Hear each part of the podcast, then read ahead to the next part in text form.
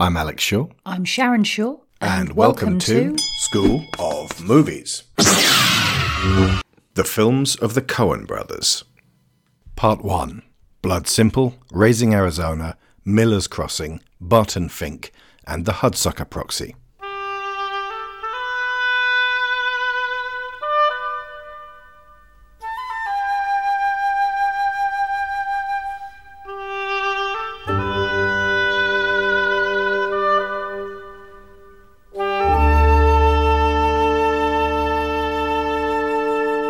This is the start of a series we are going to put together that we do not know how big or how extensive it is from where we stand right now, but it's going to be all about the films of Joel and Ethan Coen. They were born in 1954 and 1957, respectively, which puts them in their mid to late 60s now. And they've been directing movies for as long as I can remember. Their first was Blood Simple, that we're going to be talking about in just a bit. That was in 1984. And they started as they mean to go on because it contains many of the hallmarks of their later films. And at the point of recording, their most recent is 2021's The Tragedy of Macbeth. The Tragedy of Macbeth having been directed only by Joel. And I haven't seen that one, uh, but Sharon did. And we have, over the past few weeks, seen all 18 of their films in a strange higgledy piggledy order because I didn't realise we were going to be doing all of them. To begin with, it was just let's catch up on some of the ones that we haven't seen and at the same time reappraise some of the ones that we like. And then it eventually became all of them. But as we were going through, uh, I noticed something which, oh, when Honest Trailers uh, covered every Wes Anderson film ever, they did a whole list of things that turn up in Wes Anderson films, and it was right on the money. It was superficial, but at the same time, being able to notice those hallmarks makes at least a play for the idea that uh, Anderson is an auteur. Frankly, I th- I feel like I could watch uh, a, a, sequence from a new Wes Anderson film and know that it's him yes. or someone doing him. Yeah, yeah. He has a style and an aesthetic and a way of framing certain shots. It goes way beyond just a, a theme or a tone. Mm. However, I feel like I'd have to actually watch part of the whole movie to get that it's a Coen Brothers film. There have been a lot of different tones in these. There's a lot of similarities, which I'll go into in just a second, but uh, they they handle things differently. And by and large, they're telling the same three types of story over and over again. So, if you watch a Coen Brothers film, you can expect to see, or indeed here. Carter Burwell scores because he was in everything except Oh Brother Where Art Thou. He has literally scored everything except Inside Llewyn Davis, which doesn't have a score but is filled with folk music all the same. Yes. Oh Brother Where Art Thou uh, had to have a bluegrass feel to it and a, a measure of authenticity, so they went with T Bone Burnett there.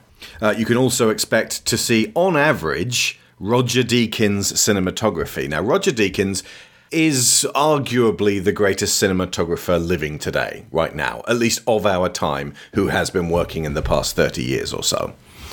He was DP on 12 out of 19 of their films. The first three were all photographed by Barry Sonnenfeld, director of Men in Black, Addams Family, Wild Wild West. But he certainly, I can see why his eye would help the Coen brothers kind of find their feet. But as of Barton Fink, and Until Hail Caesar, all but Burn After Reading, and again, Inside Llewyn Davis, were Roger Deakins. And obviously, we'll be talking about him as we move forwards. Watching Coen Brothers films, you can expect long, still, tense shots. You can expect amazing, quirky, memorable, and unique musical choices. Brief appearances from beloved actors that make you go, ah! Kidnapping. Sharon's nodding hard. Irritating women. Kidnapping irritating women. Lies. Stolen money. Sharon's nodding very hard. Lies about kidnapping irritating women and receiving stolen money. Cops who get to the scene a little too late to save the day. Cowboys.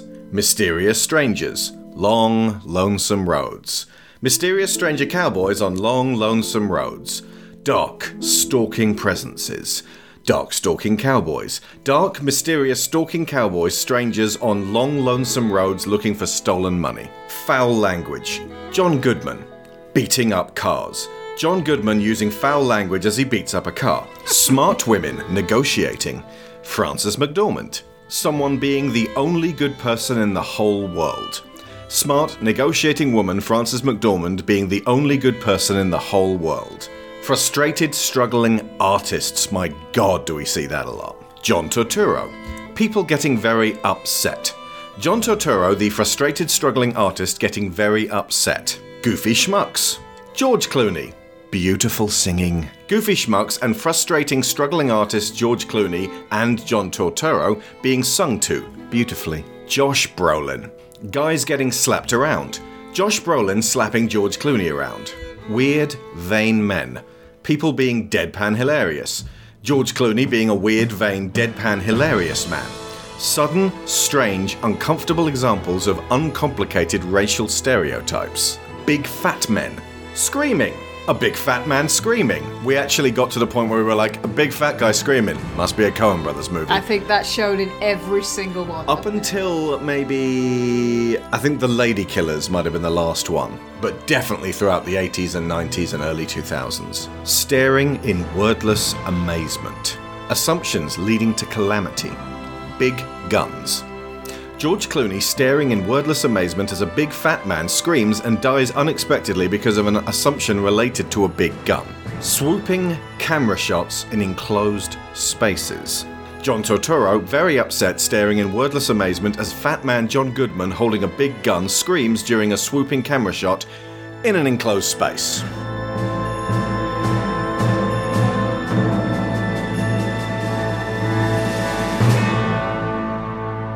If you've seen loads of Coen Brothers films, by the way, all that was fucking funny. If you haven't, this this series of episodes will prepare you. We're going to do, I suppose, shorter kind of overviews of the ones that we kind of engage with, and probably at least one major show. I want to do the Big Lebowski.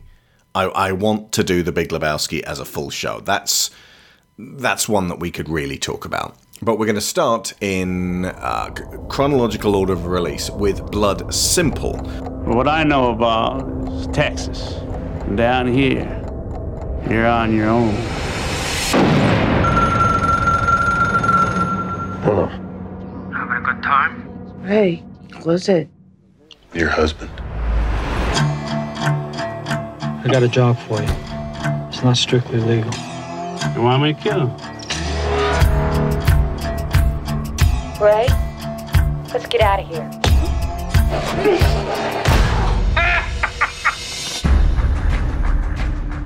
Okay, so Blood Simple, a 1984 American independent neo noir crime film. Neo noir is a good way of describing most of these uh, movies. Written, edited, produced, and directed by Joel and Ethan Coen. They have a strange way of, at least for the, the first half of their career, if you actually look at the director's credits, Joel directed all of them, as in in terms of credit. Ethan was uncredited for directing for co-directing Blood Simple, and then all the way up to The Lady Killers in 2004, 20 years later, it was always just billed as Joel did the uh, directing, written by Ethan and Joel, or Joel and Ethan. It's a strange one for It's who a, did it's which a first. Directors Guild quirk. Yeah. You can only credit two directors on the same film if they are part of an established duo. So they obviously had to work together for 20 years before the Directors Guild would accept crediting them together. That's so weird. Throughout the 90s, it was just Coen Brothers, Coen Brothers, Coen Brothers. They were 90s darlings because they'd already started being quirky and indie before the 90s quirky indie scene really took off. Like the 90s was a time when Gen Xers got to a point where they'd become cine literate and they gravitated towards their kind of indie films, which were a little bit more strange and shabby and dangerous than uh, a lot of the sort of indie, uh, cheaper films that were, well, high profile films or mm. independent films that were art house. There's a difference between indie and art house. Mm. And it felt like the, uh, the, the the sight and sound crowd were really into art house, and then in the '90s, Richard Linklater was a huge deal. Jim Jarmusch was a huge deal. Paul Thomas Anderson was about to be a huge deal. Tarantino was a huge deal. Kevin Smith was a huge deal. Mm. The Coen Brothers were already a huge deal. Yeah. So the idea that they had to still carry on until 2004, past their prime, I would say, Seems before they could actually be officially recognized as a, a, a duo. Meanwhile, the fucking Russo brothers and the Wachowskis, my guess would be that the rules have been changed since then. Yeah, I suppose so. But I mean, I would certainly say that with regards to how you distinguish between an art house and an indie, uh, an art house movie to me always feels like one that is very deliberately crafted in a certain way.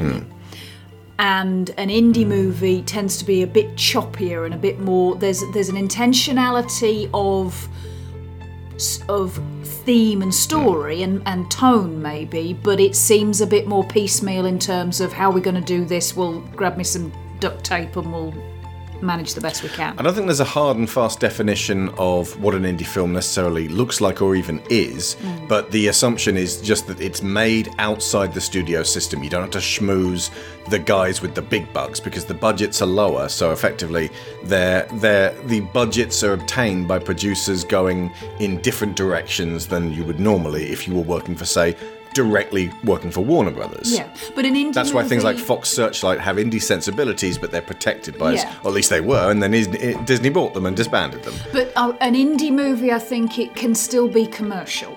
An art house movie is, it, they always seem to be very deliberately made without any intention Hmm. of making any money out of them. Occasionally, you'll get wa- uh, art house movies that suddenly strike it big, but those tended to happen more in the 2000s than they do now. Yeah. Crouching Tiger, Hidden Dragon was a uh, spectacular example of a martial art house film that did extremely well because it was that spectacular. I think as well, you mentioned that they, they have kind of a neo noir um, style. They overlap into that a little bit. Neo noir tends to be um, a bit more like the LA type stuff. Mm-hmm. And uh, there's a bit more Western noir. I don't know if there's a term that we could apply to that. They're very dusty. They're very Mm. Yeah, no, of I- I know middle of nowhere America. So uh, Nick Cage in Wild at Heart, U-Turn by directed by Oliver Stone. That, that these are, I think those are all classified as neo noir. For some reason, there's a, an attachment to Los Angeles for noir. Like like it's the best example of like Los Angeles, maybe Chicago, well Chicago for the classic noirs, but L.A. and maybe New York for uh, for for modern ones. Yeah. But the Coens tend to steer clear of the major cities, and they do a lot of stuff out in the country. Well, the big cities, I think, do tend to have that that neon noir Hmm. thing going on, which is like. Um, Blade Runner. some examples of that. Blade Runner definitely. There's a of Drive. sci-fi that leans over into it. Drive, yes. But Neon that- Demon. Yeah, but they they tend to be, like I said, very city focused. I think with with what the the area around LA tends to offer you is you don't have to go far before you are now Hmm. in the middle of nowhere and no one can help you. You're absolutely right on the Western influences. Most of these films that we're going to talk about could be classified as some form of Western. Mm. That so where where the noir and the Western collide, you'll find the Coen brothers. And some of these films are dark comedies, and some of them are just not funny. And it could be because they're just not well handled, or we don't have that sense of humor. Because they seem to change sense of humor repeatedly. Oh, they The. Lady Killers has a Totally. totally different sense of humor to Fargo. Absolutely, and and uh, a serious man was described as a black comedy, and hilarious. thinking, and I just felt sorry for everyone the so whole way through. little in that to, to laugh at or find fun. I mean, it's like, oh, for fuck's sake, but that's not the same thing.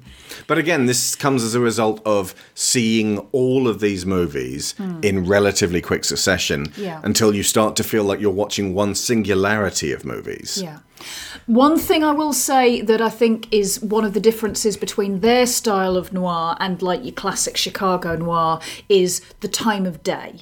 These, you are under hot sun and you wish it would stop. Or deep, deep cold and snow. Yes, true. You know, in Greece, they would cut off the head of the messenger that brought the bad news. That don't make much sense. No. Made them feel better. Well, first off, I don't know what the story is in Greece, but in this state we got very definite laws about that. Second, I'm not a messenger. I'm a private investigator. And third, most important, it ain't such bad news. Don't come around here anymore. if I need you, I'll know what rock to turn over. That's good. You know, what rock to turn over? That's very, very good. Give me a call whenever you want to cut off my head. I can always crawl around without it. Okay, so Blood Simple's plot follows te- a Texas bartender who finds himself in the midst of a murder while his boss discovers that he's having a love affair with his wife. That this could be any number of the uh, films we're about to talk about. It was the directorial debut of the Coens. Uh, you'll notice also when you're watching the uh, credits, the producers are often Ethan Coen and Joel Coen, or one of them will be uncredited, but they're both producing. Edited by a man named Roderick Jaynes, who does not exist. That's the Coen brothers doing that as well. If you look at the tragedy of Macbeth, it's, I believe, Reginald Jaynes, which I'm Ah, assuming means Roderick's fake son. Joel edited on his own. Oh, Reginald, I disagree.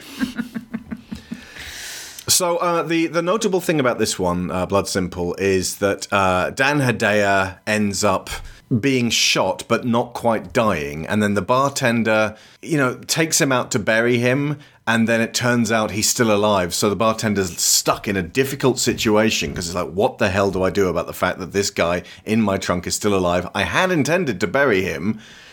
And it seems like this was more than a little inspirational for Cormac McCarthy's 2005 novel, No Country for Old Men, which they then went on to adapt. And also, Frances McDormand plays his wife, falls afoul of a creepy, shadowy, mysterious bounty hunter, played by M. Emmet Walsh. He's less scary than Anton Chigurh from No Country for Old Men, but that doesn't make him any less memorable. He's got this kind of, yeah, sure was a shame about that Frances McDormand. Couldn't get along out of here. All these dangers and that. Uh, He has a strange lilting voice and is very tenaciously. The end of the film is a Hitchcockian tension sequence where he's trying to kill her in a darkened building, which also reminded me of Blade Runner that only came out like two years before this. Uh, where Roy Batty is chasing Deckard through this darkened, ruined house. I think the, the lighting played a part here and the smashing through walls and windows. And we won't say how it ends, but it is a solid debut. Yeah, it's certainly got a lot of qualities that I really appreciated. I have always been a fan of noir in its various forms, which is not to say I love all of them unquestioningly. Some of them are downright shit, but the the the feeling of depression and desperation hmm. and how people juggle those things and keep putting one foot in front of the other. Hmm. Those are the elements of noir that I really like to see realised well. The second film they directed has a completely different tone. It's Raising Arizona, and it's like screwball comedy from the word go. The first time I met Ed was in the county lockup in Tempe, Arizona. You're a flower, you are. A day I'll never forget. I do. You bet I do. Okay then.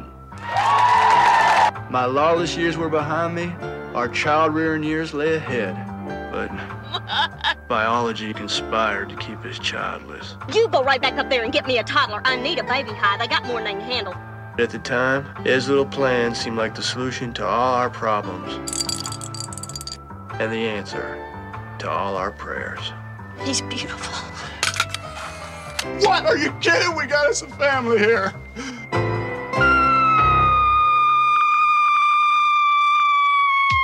I want Nathan Jr. back! What's his name? Ed Jr. Hi, Junior. So far, we've just been using Junior. We call him Junior.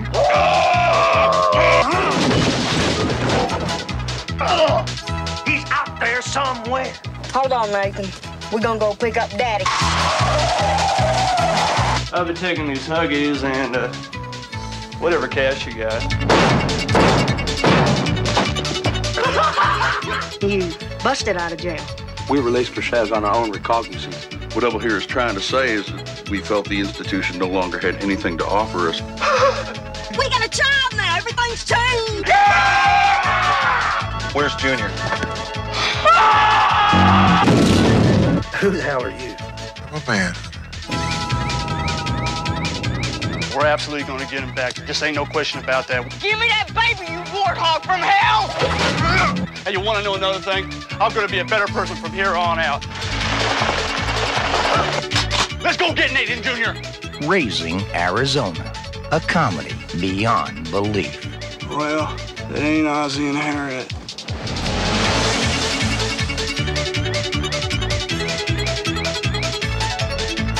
Nick Cage comes blundering into the shot and uh, gets photographed for police mugshots.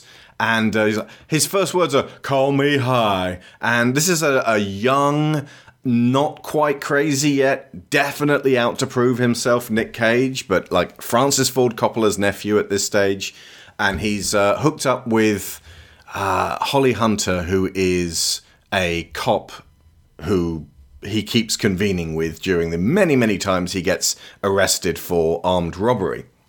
And they end up uh, be, uh, becoming a couple and trying to have a child, and they can't, so they end up kidnapping. Ah, so much kidnapping gonna happen. Uh, the one baby of a rich, is it like a furniture magnate? Yes. Whose wife just had quince. Yes. And it's like, uh, uh, you know, Holly Hunter plays, you know, she's teetering back and forth on morality and, and the efficacy of this one. She, you know, she's like, you know, it's it just seems unfair that that, that, that, that this couple should get five babies and we can't get one, and they know it's wrong to take a baby, but they do anyway. And there's this strange, almost Peter Pan like baby snatching that goes on. Blood Simple involves crime with people making oversights and mistakes and things going wrong. This is straight up boobs. Like s- screwing up in a way that it's like that you couldn't not have screwed up at this point. Hmm, yeah, that's another thing that is a repeated motif of Coen Brothers movies is people making decisions and choices foolishly hmm. and then when things go wrong it's like you can see the cliff crumbling from underneath them mm-hmm. and you know exactly why. And they know exactly why but it's too late now to do anything about it. And the complications, because there's always complications, arise when they get the kid back to their trailer and start trying to be mum and dad, and then John Goodman and his buddy turn up because they were in the pen with Nicolas Cage before he got out, and they have now tunneled their way out, and they want to hide out in this trailer. So it becomes this kind of, oh god, we've got uncomfortable guests who are also jailbirds staying with us, and then it's when will they find out? When will the blackmail start? And the baby gets carted left, right, and center, and the baby seems to be fine with most of this stuff, but there's a lot of kind of baby changing hands and blackmail going on, and the whole thing is is farcical, but it coalesces at the end. Uh, Willow did not find it particularly great and bowed out. Uh, th- their new phrase is "I'm going to dip." I'm on dip at this point. Like I'm, I'm done with this, and they miss the end. The end is just this little speech that Nick Cage gives, this little soliloquy, this little waking dream where he pictures himself and his wife in the future having had a family. And it's a truly touching moment after such zany shenanigans of the kind where, you know, a, a big chunk of this uh, movie, a terrifying biker who's kind of similar to Anton Chigurh, played by Randall Tex Cobb. uh, He's driving along on his uh, motorbike and he's being spoken of in mythological terms as this desert shadow. And it's like, as he drives past, is it that a, a lizard catches fire? It's that kind of movie. Yeah, yeah. The it, it is. It's a cartoon. It is suggested that he is the personification of death. Yeah, and there's a lot of that mythology sort of uh, going throughout these shadowy figures in the Coen Brothers films. It, but it's the kind of uh, movie where during the tense uh, escape sequences, they'll play yodeling music because they'll they want the audience to have a great time. And it's a very enjoyable film. I, you know, it, it, it's like I say, it's farcical, but it, it has that ending where you're disarmed mm. because you underestimated the lead characters and the depths of their emotional intelligence. There's an element of Greek tragedy that goes on with a lot of this stuff. Oh, absolutely. Like I said, that whole you can see them doing these stupid things, and you know it's all going to go wrong for them, and it it's there's often that sort of they try to backpedal as hard as they can, and, and the more they backpedal, you know that's just going to take them down the road they shouldn't go down even faster. And I think that was one of the reasons why uh, I loved Oh Brother Where Art Thou so much Mm. because they leaned so heavily into that Greek tragedy element. Yeah, it's based on a Greek Odyssey. The, The Greek, Greek Odyssey. Odyssey.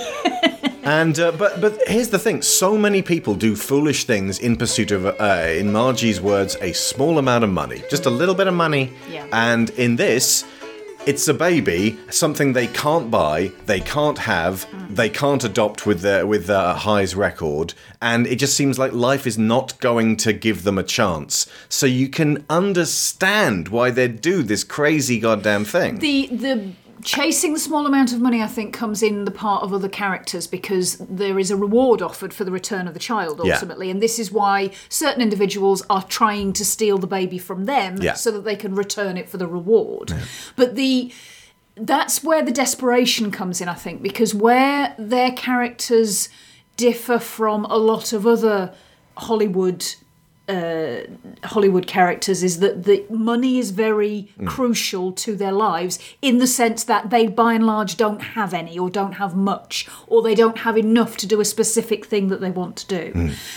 Crime, drama, comedies, whatever often tend more towards the if it's if it's organized crime it's we're doing this for the respect it never really looks much at the fact that if you don't do this you might starve that this is the only real career. Yeah, organised crime is rarely uh, uh, an act of desperation, though Yeah. there are individual moves that are acts of desperation as a result of a domino effect. absolutely yeah But absolutely the But Coen it's- brothers don't tend to. There's one in particular where it's mob related, and that's coming right up. Indeed. But for the most part, the characters, especially the ones who are good but dumb, Hmm. usually their acts of desperation are singular. They are they they would be good, decent, unassuming people hmm. were it not for this one choice. Hmm. And there's always somebody who is utterly baffled by everything that's going on. Hmm. From the makers of Blood Simple and Raising Arizona, a world where nothing is what it seems to be. Leo, is he still the boss? The day I back down from a fight, Caspar's welcome to the rackets, this town, and my place at the table. Caspar, can he muscle in? I'm sick of taking a strap from you, Leo. And I'm sick of the high hat. Tom, would he sell out a friend? You shouldn't be confronting Jenny Caspar. That's what I've been trying to tell you. I can still trade body blows with any man in this town. Except you, Tom. And Verna. Verna, is she Leo's girl? What did you tell Leo? I told him you were a tramp and he should dump you. I want everybody to be friends. You, me, Leo, the Danes. Know who I am? The Dane. Has he got it figured? You dumping Leo for the guy who put a bullet in your brother? Bernie, will he turn the tables? Don't smart me. I want to watch you squirm. I want to see you sweat a little. All you gotta do to show you're a friend is give me Bernie Bernbaum. Tommy, you can't do this. You don't bump guys. It's not right, Tom. I can't do it. Two of us have faced worse odds. Never without reason. I thought you said you didn't care about Leo. I said we were through. It's not the same thing. I'm talking about friendship. I'm talking about character. I'm talking about ethics.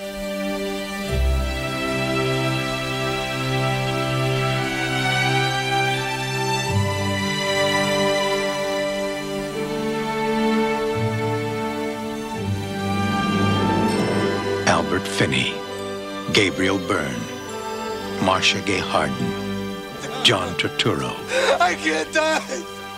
Out here in the woods. Like a dumb animal. I can't die. He's still alive. You expect me to believe you? No. It's you all over town. Alive and no heart. No one is what they seem to be. Up is down, black is white. At Miller's Crossing. So Miller's Crossing, this was one of the ones that did not score particularly highly with you, Mm. and honestly, not not that much with me. I was engaged the whole way through, but it covers um, mobsters, the Irish mob specifically, going up against. Were they going up against the Italians? Yeah. Uh, and uh, you got Albert Finney as the godfather of this one, and his right hand man is uh, Gabriel Byrne, who never worked with the Coen brothers again. In fact, neither of them did. Now that I think about it, and this one is exceptional for two reasons. One, it's about a man wrestling with his own sense of internal decency and that clashing with his occupation. Uh, at one point, Gabriel Byrne has to take John Turturro out to the woods and kill him. And John Turturro ends up blubbing and begging for his life and uh, just doing what you or I would do pissing our pants and, and saying, You can't do this, please don't. And Gabriel Byrne's like, Get the fuck out of here and then has to live with the consequences of that when Turturro turns up uh, like a few days later and goes, "So I'm alive," and it feels like your boss would be rather rather pissed off if he found out that I'm alive, which gives me power over you.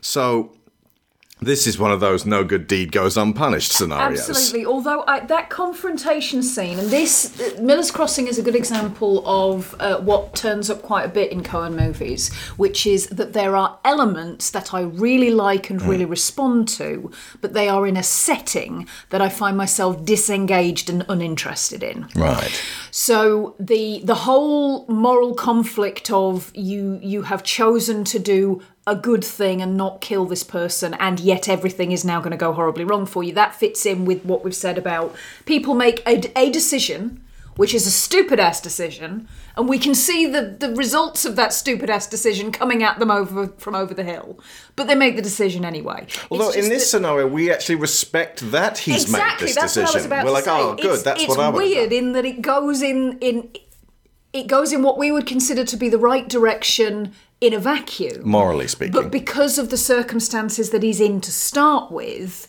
it's the wrong decision for his environment, as you said, for his occupation.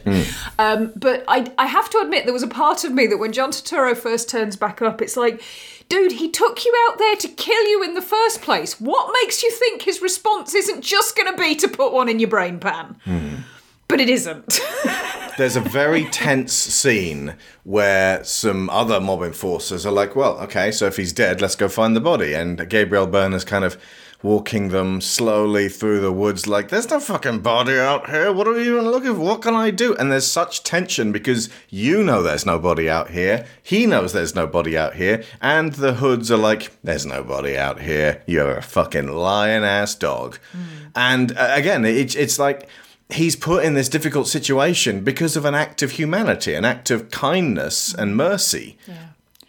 It, it did crystallise for me though, with with some thought put into it, what it is about the gangster setting that I reject so firmly. This is one of my favourite gangster films ever. Oh yeah, But that's not It's up saying there, anything. But that's not saying much. Yeah, precisely. Uh, my favourite being analyze this. Oh, yeah, yeah, that's number one. We've uh, we've done a whole show on analyze this. We have indeed. But the yeah, the the gangster setting and the whole mob scenario, or like just an organised crime uh, Unit? environment that the the characters are having to exist in. One of the reasons that I really don't like them is that they have these uh, conventions and expectations and social strictures that are even worse than bog standard England. like you are you are expected to behave in a certain way. You have to be constantly monitoring yourself that you don't put a toe out of line. And i'm just like do you know what? In this environment i am faking my own death. I am leaving. Bye bye Kind of like Romeo and Juliet. Yeah, Actually, so if you think about it. Like, uh, whenever they get to the stage in Romeo and Juliet where it's like, oh my god, exile, I'm like, yeah, yes, exile is good at this place. Leave. And There's nothing good for you here. Absolutely, Apart this- from Mercutio, who's rad. The who could should really come with but you. he's dead by that point so But mm, yeah, I suppose so. But like, they could have decided let's run the fuck away from Verona before, and that's how I feel about mob movies. Like, oh my god, they're gonna whack me. With the mob, it's slightly different because if you leave, they're gonna kill you. With Romeo and Juliet, it's more like like when Paul Sorvino from Goodfellas like practically strangles Claire Danes and is like, if you be mine, I give you to my friend. If not, hang, starve, die in the street. It's like, oh, okay, so if you be mine, I don't really want to get married to a young Paul Rudd. Mental as that may sound, he's boring in this, Dave Paris. But your other option is, it doesn't matter, go and die in the street. Sounds good to me. Absolutely, absolutely. And thinking about it, that means that Romeo plus Juliet is my second favourite gangster movie because, technically speaking, that has put the Romeo and Juliet story in a mob setting. Indeed. We don't see much mobbing going on, but it's pretty obvious that that's what these families are involved in. S- Uh, maybe stuff that's superficially socially acceptable, but they've got feet in the criminal underworld. Yeah. Well, I mean, uh, Captain Prince is not happy about all of this pointing swords at each other and screaming. But that's the thing. With all that This- opera The, music. the t- in in that story, in that scenario, that's who I am. I am Captain Captain, Prince. Prince. Going, do you know what? You guys are just fucking wasting my time. Oh, ah, punish it! Absolutely. Um, but he does sort of give this feeling of of. I I tolerate what you do because I don't have the power to really do anything about it, but you will keep it as under the hmm. radar as you can. We're talking about Romeo and Juliet a lot lately. We, We we should do that. Yeah. But either it's, it, it's it explains our feelings on mob movies. Like Yeah. when we watch Goodfellas and Henry Hill's showing us all this stuff and, and like you know, oh wow, I'd love to live in that lifestyle. And no, I, I would I would hate it. Mm. That is hell for me. That is absolute fucking nightmare hell. Yeah. I would hate that. And then when you incorporate the whole family with a capital F stuff, and given that we are both pretty much of the mindset that if your family is causing you massive toxicity problems, you have no hmm. idea how easy it is to just not speak to people. Hmm. So I mean that's the the core of Miller's Crossing. The other really notable thing about it is Carter Burwell's score. He scored almost all of the Coen Brothers films. This one is a masterpiece, purely for the main theme. We will be playing it at the end as we close out, folks. I've heard it described as what every Irish person hears when they enter the kingdom of heaven. And I'm like, that's so lovely. And it has little to like it adds emotional weight and melancholy to a film that doesn't deserve it frankly. Like the score is so it's like tron legacy.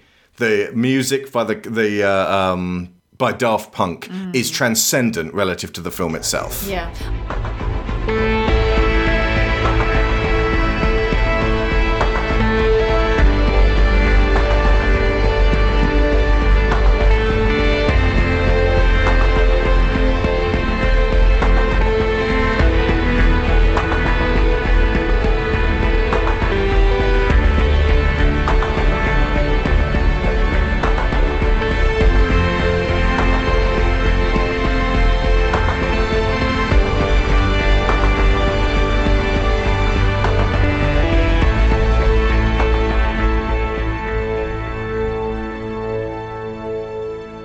In fact, as I recall, the first mixtape you ever gave me, Mhm. which was a CD because it was the year 2000.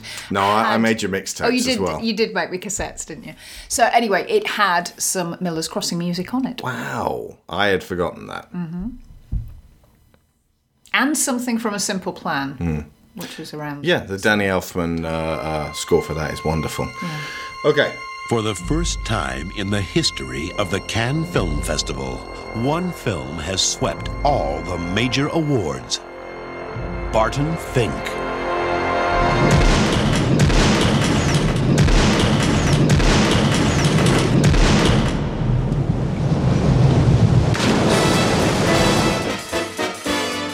Welcome to Los Angeles, Mr. Fink. Excuse me? Howdy, neighbor. Are you a writer, Mr. Fink? Actually, I'm writing for the pictures now. Oh, it's an exciting time then. Is that him? Is that Barton Fink? Say whatever the hell you want. The writer is king here at Capitol Pictures. We're only interested in one thing. Can you tell a story, Bond? Can you make us laugh? Can you make us cry? Can you make us want to break out, enjoy a song? Is that more than one thing? Okay. Devil on the canvas, 12 apple, take one. Just having trouble getting started. Wallace Beery, Wrestling picture. What do you need? A roadmap? We all need understanding, Barton. Oh, you'll lick this picture business. Believe me, you got a head on your shoulders. And what is it they say? Where there's a head, there's hope. I'm sitting in the audience. The lights go down. Capitol logo comes up. Come on. LAPD. Got some questions we want to ask you. Charlie, I'm, I'm, I'm in trouble. Something horrible's happened. Female Caucasian, about 30 years old. Ever seen mud with anyone fits that description? But, you know, with the head still on. Well, Barton, you might say I saw peace of mind.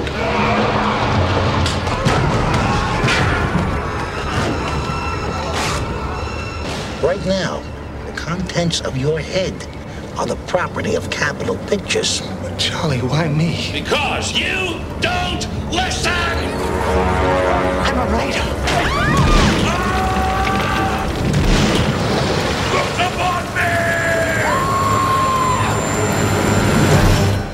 A new film by Joel and Ethan Coen. So Barton Fink is the first of their struggling artist films, I think. Like, there's, there's no kidnapping so much. I mean, is there a bit of a kidnapping? There's a bit of like holding at gunpoint and you can't leave, There's there's which a degree constitutes of, there's a degree of hostaging. I don't Mm. know if you'd quite call it kidnapping, but But mostly it's about a writer played by John Turturro again, who now at this by this point was like, "Oh, I'm with these guys for the for the long haul," and then ends up it's not this or Transformers. Uh, but that it's he's in Transformers because Michael Bay really loves Coen Brothers films, but doesn't understand why they're good. Excellent. And he tries to make them himself by getting in John Turturro, Frances McDormand, uh, John Goodman, and saying, "You just improvise." And they're like, "Well, you know, the Coen Brothers write really good, tight scripts." And he's like, "No, no, no! You just improvise funny stuff, and it'll be the same thing." That's that's that's not that's the not same, the way it works. It's dude. not. Quirky, weird, unexpected shit. Maybe Simmons is wearing boxer shorts and has to strip down to his boxer shorts and socks. Not the same garters. thing, Michael. Well, may- Maybe Frances McDormand um, like says something really snippy. I'm Wang. Deep Wang. Deep Wang. You're not getting it. Deep throat. Turturro, who is very prevalent throughout this middle period of, we're now approaching the like when the Coen Brothers became kind of a household name among cinephiles, like yeah, people w- had recognized, oh my god, these guys really know what they're doing and they're here to stay. If you're going to study their movies Hmm. in a in an academic environment, this is the period. So Turturro kind of gets dragged into uh, it's an old school Hollywood, like the Golden Age. It's 1941. He's a Broadway playwright named Barton Fink, and he is tasked by the movie studio to write a boxing picture for them. And his heart's not in it. And that's the core of the movie. He's trying to write something he doesn't really care that much about. And the more complexity he considers adding, the more the studio are like, no, no, no, no, no, no, no, no, no, no, no. But at the same time, like he gets them all fired up with ideas. So it's this weird kind of abuse and neglect scenario with the studio system, which feels. Uh, from this point onwards, uh, anecdotal from the Coen brothers' perspectives. Like they've gone, they've been told, "You're you're the new hot shit. We want you to make this. Our hearts aren't in it." Well, fuck you then. Well, also Del they've got- Toro would have gone through the same thing. They've got this thing going on, which we literally just just described with Michael Bay. They're saying, right, you're a big name from the stuff that you've done on the stage. Just transfer that to our environment. Hmm. But it doesn't translate. It's it's not the same thing. And they don't seem to be able to understand or accept that. They're just like, well, you write, so you should be able to write in this format over here. and he holds up in an old sort of Twilight Zone hotel, which is, and this is the the film's a little bit lynchy. Uh, I don't know if you uh, if if you can correlate. I suppose Blue Velvet, Yes. um, just in terms of things within the confines of this hotel aren't necessarily fixed. Once you've it's a little bit fantastical. Once you've crossed this threshold, you are effectively in a, a, a limbo state. Yeah. And he can't leave the hotel because he's got to write this fucking uh, film, but he doesn't really, like, he can't close in on the film itself, and various things distract him, and he is open to those distractions because his heart's not in it. It's Hotel California. A little bit. A little bit. And you'd imagine that a writer's retreat, so like taking yourself away from all the stuff, would be the ideal way to to get something done. But this is the difference between doing something because it's coming out of you hmm. and being commissioned to do something that isn't coming out of you and And- not feeling it. Creativity lies in a, a point of very carefully held tension between stimulus and the space to turn that stimulus into something else. Hmm. If you have too much stimulation, you can't create. If you have not enough, you can't create. If you have no space, you can't create. And if you've got too much space and, and Hmm. nothing that you can touch at the sides, it you can't. Yeah. It's going to be meaningless. And John Goodman, who was in uh, Raising Arizona, is now finally playing what I would consider a Coen Brothers. We know what we can do with this guy version of John Goodman. He's got this weird. Like, he's another guest at the hotel. He keeps going, "Hey, how's it going?" and hanging out with Barton and getting pally with him. But he also seems just as lonely as Barton. And they uh, they have a sort of a weird one-sided conversation where he's doing most of the talking and Barton's just listening. But it's enough for Barton to be both uncomfortable and at the same time craving these distractions. Absolutely. He keeps making connections. It's not just John Goodman. Judy Davis as Um, well. The great yeah. Judy Davis. He keeps making these connections with people who are effectively as lonely and isolated as he is. But that doesn't necessarily translate into now you have two people who are less lonely. Hmm. What you actually have is two, Two people who are lonely in the same room. And you've got um, the what Barton wants to be in the shape of John Mahoney, the great John Mahoney, uh, who is a successful writer in the hotel as well. But then, as things transpire, and he kind of gets to know John Mahoney through his screaming through the walls, he's not a happy chappy. Absolutely. And the more he learns about him, the more it's like, well, why am I. F- why am I on this ladder to become this person who I'm discovering is unhappy Hmm. and mean? Effectively, he realizes that the, the road to success are, in fact, train tracks, and you can proceed up them, but you can't really veer off to the left or the right. And eventually you just grommet, trying to throw them down in front of yourself as you go. And uh, yeah, it, it comes to a, a dramatic head n- uh, near the end uh, with. Um, Lots of uh, of screaming and shouting. There's a bit in Miller's Crossing, which is probably the most screaming fat guy of all Coen brothers moments, where for almost no reason at all, a guy sitting in the background of a scene just starts going ah ah, and it's just I am living in a cuckoo clock at these times. Mm-hmm. Yeah. That, that I would suggest is the aspect of Barton's psyche that is desperately trying to fight its way out of this film. That was in Miller's Crossing, so it fought its way all the way to a previous film they'd done. Mm-hmm. Um, and also, I think the the either the letdown or the making of this film is Barton has been espousing a virtuous reason for him to be doing the writing to help people, to connect with people, to help them to better understand life. And by the end, he's like pointing fingers and saying, "You morons!"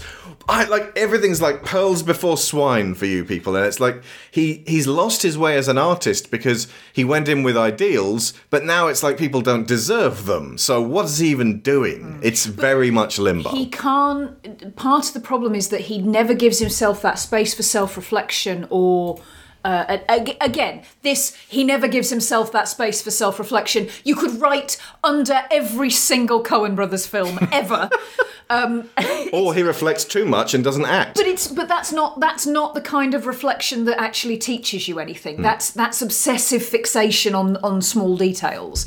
But the connection that he believes he is going to engender for other people is something he is desperate for for himself. And if he could just admit that and start there, then it might get him onto a road that he actually wants to be on. But he can't. It's all got to be this highfalutin. I I am going to create great art so that it will enable uh, people to reach across these these barriers of class and space and time and and all the rest of it. No, you're going to write as a wrestling picture. Well, what's that going to achieve? Well, if you give yourself the space for reflection, it actually might achieve quite a bit. But he can't see that. And he can't connect himself with the work. Exactly. So he just walks around being this bizarre ball of resentment. And there's similar films later on in the Coens library, but I think I like the way this ends more than almost all of them Mm. because it has, I, I won't say how it ends, but it has a kind of a huh feeling, which is far better to end on than a uh, credits. Which they have done See, at I- least twice. I- yeah, I suppose the yeah the ultimate ending, but there is a degree of oh fuck it oh, fuck. towards the end of this, which definitely manifests in a lot of Coen films. It's oh fuck it, followed by Yeah. huh, Exactly. though, which I like. Once upon a time, the American dream was power, wealth, and success. But in the city that never sleeps, the American dream is about to get a wake up call. Just got hired today. You know, entry level. But I got big ideas. When the president and owner of 87% of the company's stock drops, then the company too has a problem. What we need now is a new president. Some jerk My leg is on fire. We can really push around. Yo! Yeah, you, boss! This letter was sent down this morning by the big man himself. Sit down, son. Go ahead. Try it on. Did the board consider you an idea man when they promoted you from the mail room? Well, I guess so. I don't think they promoted me because they thought I was a schmo. The guy's a real moron. Cigarettes? No, thank you. What an imbecile. Come up with this. From Joel and Ethan Coen It's fun, it's healthy, the kids will just love it, and we put a little sand inside to make the experience more pleasant. Did you have any idea there'd be such a huge response? This is the president. Oh I don't think anybody expected this much hoopla. comes a comedy of fame, fortune, sex, greed, and the American way. Say, Amy, how about you and I grab a little dinner or a show afterward? I was thinking maybe the king and I. Uh, how about Oklahoma? Tim Robbins, Jennifer Jason Lee, and Paul Newman. I'm getting off this merry-go-round. Plexiglass. Tell you thickness. The Hudsucker Proxy. The Hudsucker Proxy, which we watched again last night in HD this time. Absolutely. And you misjudged the first time. You were I didn't. it's no, fine. no, I didn't. I didn't misjudge it, but it went into. I so I ranked. if you didn't love it, you misjudged it. Well, yeah, all right, that's fine. Anyone who sees the Hudsucker Proxy and doesn't love it is wrong. It's fine. It's fine to be wrong. but you're wrong. Um, so I, as we were doing this project, I wrote out a list of the films in order that I enjoyed them Yeah. and engaged with them, and We ranked them. We both yeah, did. and that adjusted over time, and some of them on reflection I moved up the list, and some of them I went off a bit. Of note, our rankings do run relatively parallel. There's a little shuffling up and down, Yeah. but the same things appeal to us at the top and bottom. Absolutely, but I realised once disappeal to us. once I'd written this list that it divides quite neatly into three categories. So there's the films of theirs that I really, really enjoy. There's the films of theirs that I could really take or leave. Mhm. And then there's the ones in the middle which are fine and I engage, but they're not particularly They don't grab vivid to me. Yeah. And the Hudsucker Proxy was at the top end of the middle and it's now moved to the bottom end of the top. So it's a little bit better. so it's a little bit better, but that means it has jumped an entire category. Now, this was one of the uh, few that uh, they uh, wrote along with Sam Raimi, and I can feel the Sam Raimi-ness about it. Not least for the presence of Bruce Campbell. Yeah, he's in there as uh, Sam Raimi. Like, kind of, if you want me, you're gonna get Bruce. I'm amazed Ted Raimi's not in there. What, what was he doing? Where's Ted? College? He could have been in the letter room. Oh no, it didn't come out till '94. So Yeah. yeah. A couple of years after Candyman, which he was briefly in at the beginning of that one. Yeah. Anyway, uh, so the He might have been doing uh, seaQuest. Maybe. The Hudsucker Proxy is about a complete honest, but not very bright, but at the same time quite thinky young man, played by the 78 foot tall Tim Robbins, He's naive. who was just about to do the Shawshank Redemption. Yes. In which he was also naive. Yeah.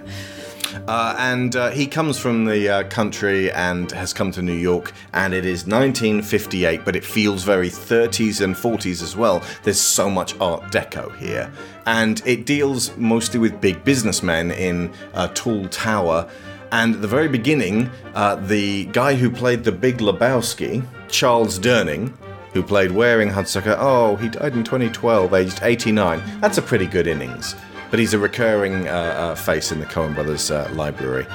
Just uh, regards the time setting, by the way, I feel like a lot of the Coens movies, a lot of them, even the ones that are ostensibly more modern day, Hmm. are set in this weird sci-fi side tangent universe Hmm. where it's it's always the tail end of the depression Hmm. because World War II never happens. It's an analog western as well. The moment people start using smartphones in a Coen Brothers movie, you know that you're watching something very different from everything else they've done. Yeah. Might not necessarily be a bad thing, but it is a signifier that they've changed tact because they did not grow up with cell phones. They're way older than that. They did not grow up with smartphones.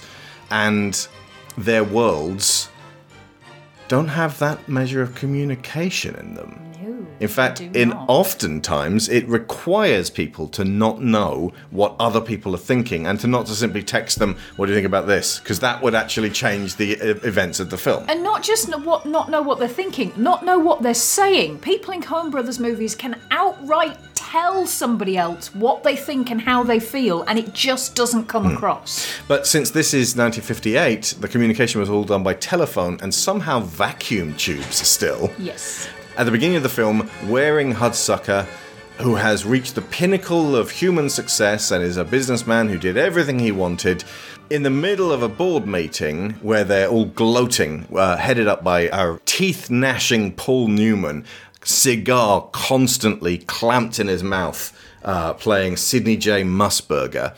Uh, the big Lebowski, the big Hudsucker, gets up on the table, runs all the way down it, and throws himself out of the 44th story window. 45, including the mezzanine? Yes. Hurtles down into the street at peace. Like he has decided that this is the thing he's going to do. And it's, it, this is signified by a tiny little thing as he's plummeting down. He screams for a bit and then wipes a bit of stuff off of one of his the lenses of his glasses. Like that doesn't matter, but it does illustrate that he's trying to experience the moment without irritations, which is an, an odd, strange, kind of wonderful touch. And then Tim Robbins, Norville Barnes, uh, is this new guy from the country who steps in the door just as Hudsucker slams into the street and then gets immediately uh, sent down to the mailroom for his new hot, noisy work. And his first job is to run a blue letter up to the very, very top floor, which somehow gets him Waring Hudsucker's old job whereby he is head of the company while the board are playing a stock game hoping for to be able to buy out a 51% share so that they get control over Hudsucker Industries. Specifically, they are trying to prevent those shares falling into the hands of the general public. Uh, Hudsucker owned like 80 something percent, and in the event of his death, if he doesn't give any other instructions, it's supposed to go for general sale. And at the price it's at at the moment, they couldn't afford to buy it themselves. What's notable is that while they're disgusting and greedy, there's something pitiful about the board. Mm. Like they're these hunched over, wizened old men. And they, you know, as it transpires in the movie, Hudsucker wasn't happy. All of his success didn't make him happy. And clearly none of them are happy either. All they're doing now is worrying because they're not going to get all the monies. Mm. Well, they're well, they're not. I think you mentioned that none of them are particularly overly wealthy themselves. Obviously, they're very comfortable, but they're not millionaires. Yeah, one of them says, I was expecting to be a millionaire. And I'm like, you are literally what I'd imagine if I was going to say millionaire. Exactly. But this is the thing. They're the board. They don't really they don't seem to own much stock in the company itself. Hmm. Therefore, they are entirely dependent on the decisions and direction taken by Hmm. the company president. The whole film is very Gilliam esque. This is our version of Brazil. Mm, yeah. Yeah, I can see that. As in, uh, it's it's kind of sending up both ends of the spectrum and asking us as an audience the question: Why is it so extreme? It never reaches a conclusion, as opposed to human beings are very silly, and we, for some reason, favour hierarchies. If we didn't, we wouldn't have hierarchies, and that is a damn shame. So. Uh, as, Because we get overwhelmed by decisions and we like to think that there's somebody above us, more important than us, smarter than us, who can make the decisions that we feel overwhelmed by. As this patsy, this boob, this uh, nobody shoved into a position of extreme authority uh, is told to shut up and smoke cigars, he comes up. He has already come up with a plan, an enterprise, something he's been planning for years. for the kids, and he expresses it by holding up a piece of paper with a circle on it. And everyone stares at the circle, and he doesn't explain. That's the gag. As it turns out, what he's invented is the hula hoop. And it's 1958, and eventually one thing leads to another, and there's a big hula hoop craze. And as a result of his success, and appearing out of nowhere, the press are very interested in him. So, uh, editor Perry White, played by John Mahoney, uh, screams at his uh, board of uh, newspaper dudes, including a very rangy and handsome 1994 Bruce Campbell. Uh, you know, what does this guy do? What does he like? Does he put jam on his toast? If not, why not? I want to know everything about him. Then enter Jennifer Jason Leigh in one of the most appealing of all Coen Brothers performances, definitely the best that I've seen her perform in her career. Amy Archer, Lois Lane. Lois Lane. The I'm just going to give you a sample of the way she speaks. She's doing Katharine Hepburn, and she's doing it so quick fire and so ferociously that she is just a joy to watch eat up the screen. Fake. Huh? I tell you, the guy's a phony. Phony, huh? Has a three dollar bill. Says who? Says me, Amy Archer. Why is he an idea man? Because Hudsucker says he is? What are his ideas? Why won't they let anyone interview him? And just take a look at the mug on this guy. The jutting eyebrows, the simian forehead, the idiotic grin. Why, he has a face only a mother could love. On payday. The only story here is how this guy made a monkey out of you, Al. Whoo, Yeah, well, monkey or not. I'm still editor of this rag. Amy, I thought you were doing that piece on the FBI. J. Edgar Hoover, when will he marry? I filed it yesterday. Nice hire. Well, do a follow-up. Hoover, crime buster or penny waste. Good, read my And the rest of you mugs get up off your brains and get me that idea man story. Al, he's the bunk. She's also doing His Girl Friday. Rosalind Russell. Yeah, she's absolutely doing that. And uh, one of the only points of contention in the movie for me is that uh, she gets a, a she goes undercover, pretends to be a girl from Muncie to uh, Im- impress poor foolish Norville, uh, and Norville buys it hook, line, and sinker, and it's just he's so happy to have someone from his old hometown there who. You know, and he doesn't pick up on the fact that she's improvising badly as someone from I- this place. I might have read this wrong, but does it turn out later on that she is actually from Muncie originally? No, I, I could be wrong. I think she just actually starts to really like the persona that she's put on there because it decomplicates her life, and that kind of is where. It, it becomes a little murky. It become there's a couple of issues with the Hudsucker Proxy, which I can completely understand. If some people would be like, you know what, I'm not going to like this movie. One is that Tim Robbins tears Amy to pieces whilst complaining about the woman who wrote a report on him saying that he was a complete ignoramus. You know, he's saying it to his trusted new secretary, and he's actually tearing her apart and saying she's probably a bitter, dried up old maid, one of the boys, uh, or tries to be one of the boys. And she kind of spits back at him and slaps him, uh, regard you know, because she's hurt. But then it seems like he's really gotten to her regarding how hard nosed she is. And because that ultimately that is a, an accusation that will always be leveled at women who do things that a group of men don't like. Yeah. But the film doesn't specifically point to what she does and say there is virtue in this. Eventually, it kind of does because she starts shouting at him about firing workers, people with families. So she becomes the scion of any ethical treatment in this film, and she starts to actually be a good influence. Well, she's the way she's presented in her journalist role. Mm. She is even initially Always looking for a in- scoop.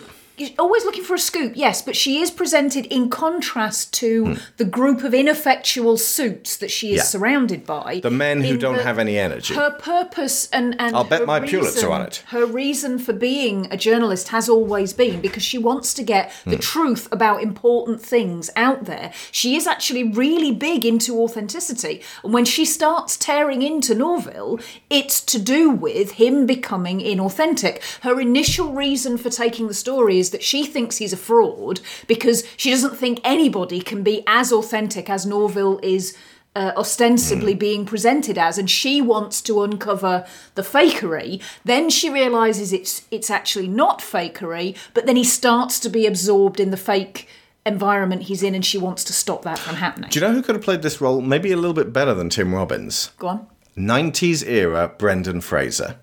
Oh yeah. He's. I mean, Robbins is great. Don't get me wrong, but yeah, Fraser would have done this very well. That is literally his role in a, a little scene, forgotten movie called Blast from the Past, where he plays. Uh, he also played Dudley Do Right, so this is not a thing that that was a a one-off. And George of the Jungle as well. He's this naive, decent hunker hunker man meat. Yeah. Um, but And let's face it, there are reasons why he could not contend with Hollywood past a certain point. Yeah. Uh, Blast from the Past, he comes out of a bomb shelter where he's been living since the 60s and is now a fully grown adult. And the jaded 90s Alicia Silverstone is like, Are you for real? And then as it turns out through the movie, yes, he is. But Hudsucker Proxy's other issue is that part of the plot, the key part of the quirky plot, relies on a mystical black man. And this is something that Key and Peele did a fan fucking tastic skit about uh, regarding how black people working around the office and sort of sorting out your paper tray and, and, and cleaning up after you can then be the arbiters of mystic ancient wisdom from the old world and they can help struggling white people through their problems. Which is a little condescending. But babe, moving out? Please, this is the worst possible time. Please don't do this. Babe?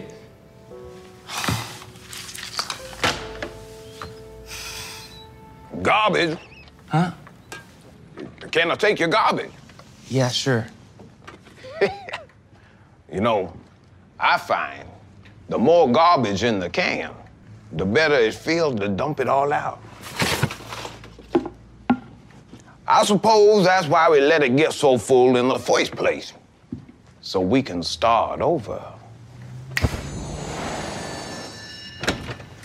Here to fix the copier. Yeah, sure, sure.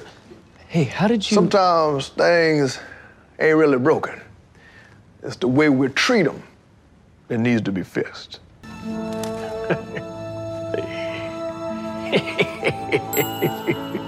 Who the hell are you guys? The important question is, who are you, Steve? And then his two wise magical visitors notice each other.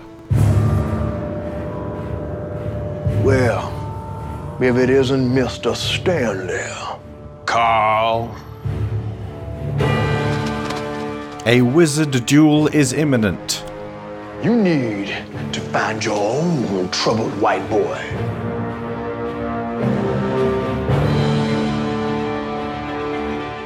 I was here first. Trust the field. There can be only one magical Negro.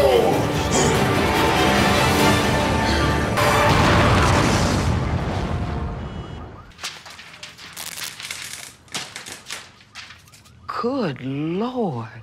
Are you all right? Well, I guess sometimes things have to come apart before we can put them back together again. Oh, you're a magical Negro too. Who you call a Negro, bitch? Notably, the aforementioned Shawshank Redemption neatly sidesteps this trope by having Red be the guy who gets everyone their stuff, but be very, very human and flawed. He's not magic at all, and he is confounded by what Andy is able to do. But at the same time, Andy couldn't have done it without him. That is a wonderful example of strong black casting. And while we're on trope talk and the assumptions of privileged white people, of which I am one, Chris Rock. You find a brother over 60. I know some of you white people know an old black man. You go, oh, Willie at the job. He's so nice. Willie hates your guts.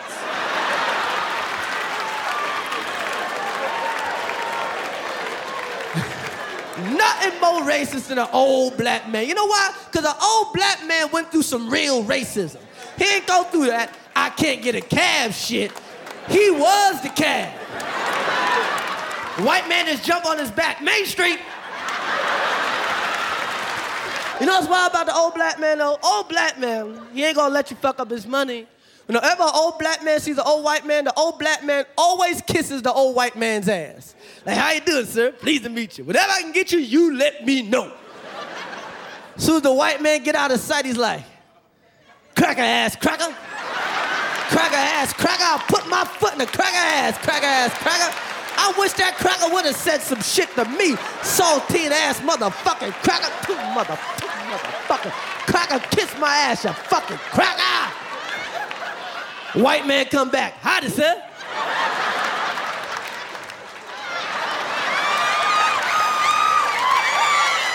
This is one of the reasons why I made Raven in uh, uh, New Century definitely have all sorts of his own problems rather than just turning up and enigmatically saying, Ancient native wisdom. There is a force at work inside my body which I must unlock. Will you teach me? Of course I will. You're the child of the prophecy. Really? No! prophecy. You jackass. His lip curled in derision as he bit down upon his cigarette holder. The director dug into my past and uncovered that little nugget about me. But his information sources didn't ascertain the bigger picture. Which is? I'm shit at being a shaman. Oh. I was told by my elders and betters not to pursue the role. His tone was laced with bitterness. I can't help you. This is beyond both my pay grade and the limits of my spiritual comprehension. A sly grin crossed his features. I got some stuff in my bag. It often lends me a cosmic perspective. Why don't you take it tonight? See what happens. Oh, is it peyote? God damn it, you need to watch those racial assumptions, bookworm. I apologize deeply. I don't have a peace pipe or a fucking totem pole in my knapsack. They're mushrooms. Are they likely to induce a powerful transportive state? Yeah, they'll get you pretty fucked up.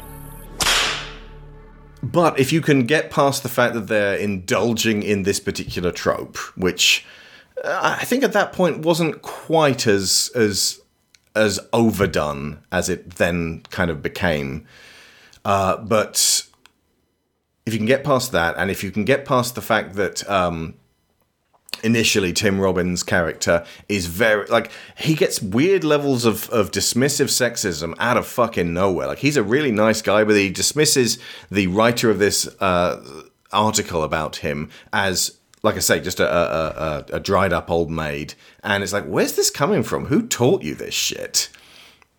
I think part of that is to show how quickly Hmm. the corporate environment sinks in. Which is how what should happen is um, he should like show the paper to Paul Newman, who then tells him that, and then he parrots that to her, illustrating that he got it from a guy who would assume that kind of stuff. That's that's how I would have slightly changed it.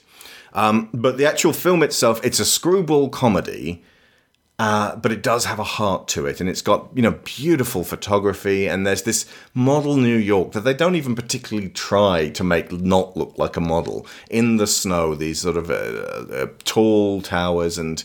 Uh, it just there's a romance to it, and Carter Burwell's score also has this kind of soaring golden age of Hollywood feel, and it seems like a this could have been a huge Oscar winner, and b it was probably it's probably the most accessible public facing version of a Coen Brothers story. Like I suppose people could watch it and and go, "Well, this is fun." Like for example, Willow loved it. Willow was having a whale of a time with it, whereas they wouldn't like something like, say, A Serious Man. Hmm. And it has noirish qualities and, and a strange sort of. There's one point where there's a Greek chorus of a cab driver and a, a, a policeman narrating the meeting between Jennifer Jason Leigh's pretend character and uh, Tim Robbins' real character as they sort of like they conduct their meet cute inaudibly as the Greek chorus tell us what she's doing to get him around to her side. This was also the last film that the Coen brothers did before they became kind of those guys. The like Fargo was next, and that really put them on the map in terms of being filmmakers. Yeah. Because remember, this was the era of Tarantino, and people were really into the idea of crime and crime thrillers. And I don't think Miller's Crossing did enough different with crime Mm. to really get them noticed. Yeah. As as somebody who was not especially I I was into the films I Hmm. watched, but I wasn't especially into cinema uh, as a broader concept in the mid to late 90s, and Fargo even got my attention. But Hudsucker, there's this kind of slapstick comedy element to it, which again feels very Sam Raimi. It's almost like he blocked several of the scenes.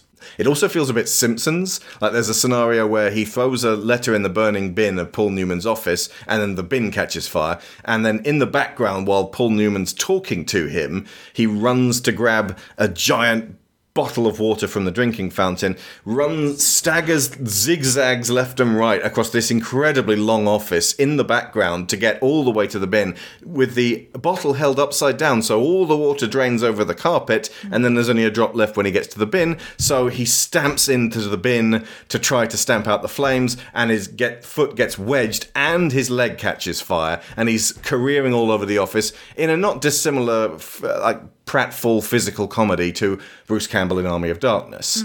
So it, that bit in particular feels very Raimi. Yeah. There's there's also, I would say, in terms of the production design, there's a distinct opposition between Barton Fink and Hudsucker Proxy Mhm. in the sense that, well, for a start, they take place on opposite coasts. Yeah.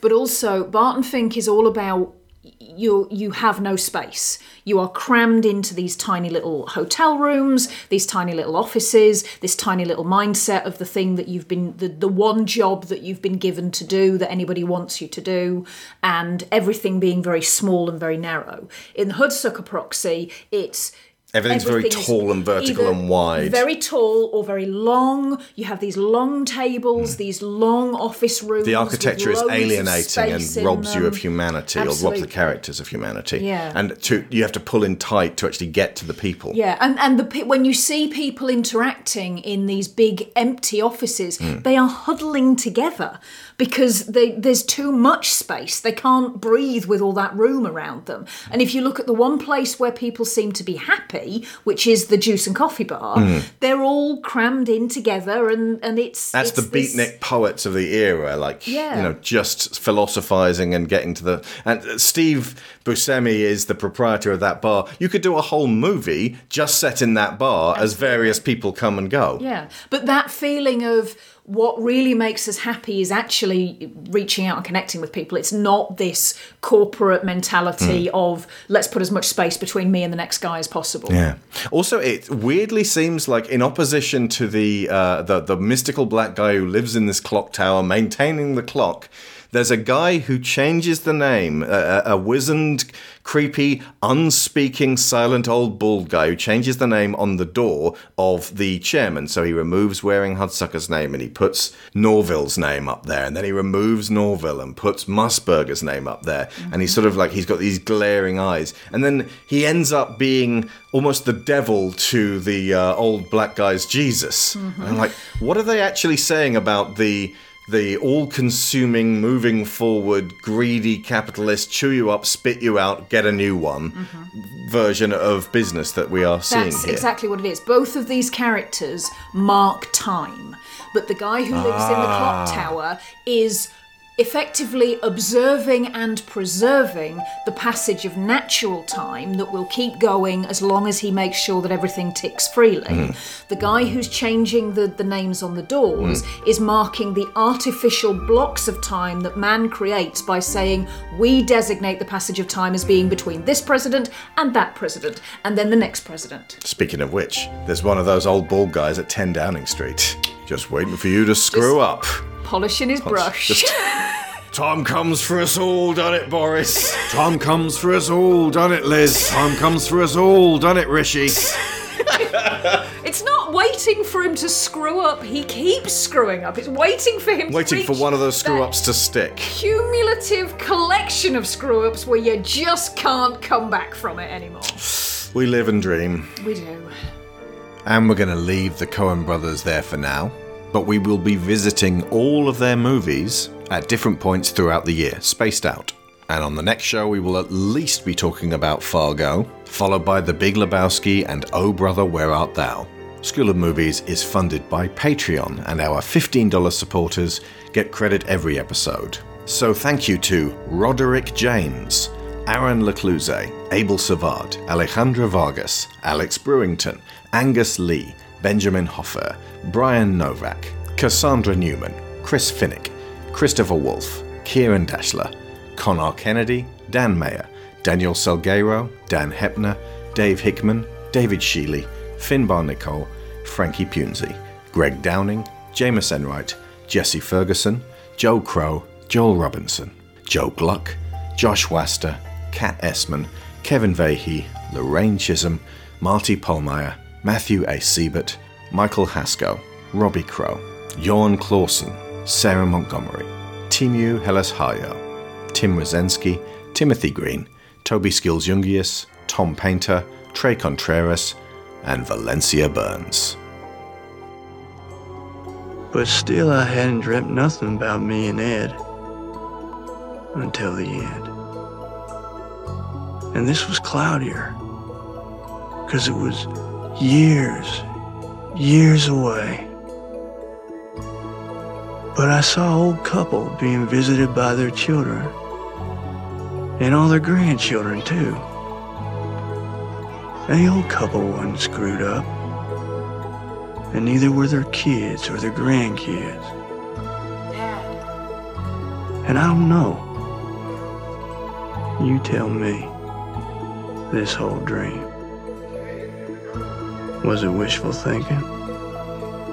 Was I just fleeing reality like I know I'm liable to do? But me and Ed, we can be good too. And it seemed real. It seemed like us. And it seemed like, well, our home.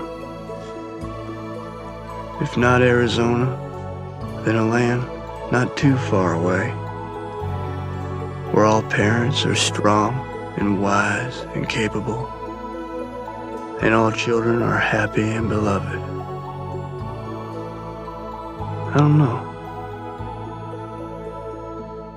Maybe it was Utah.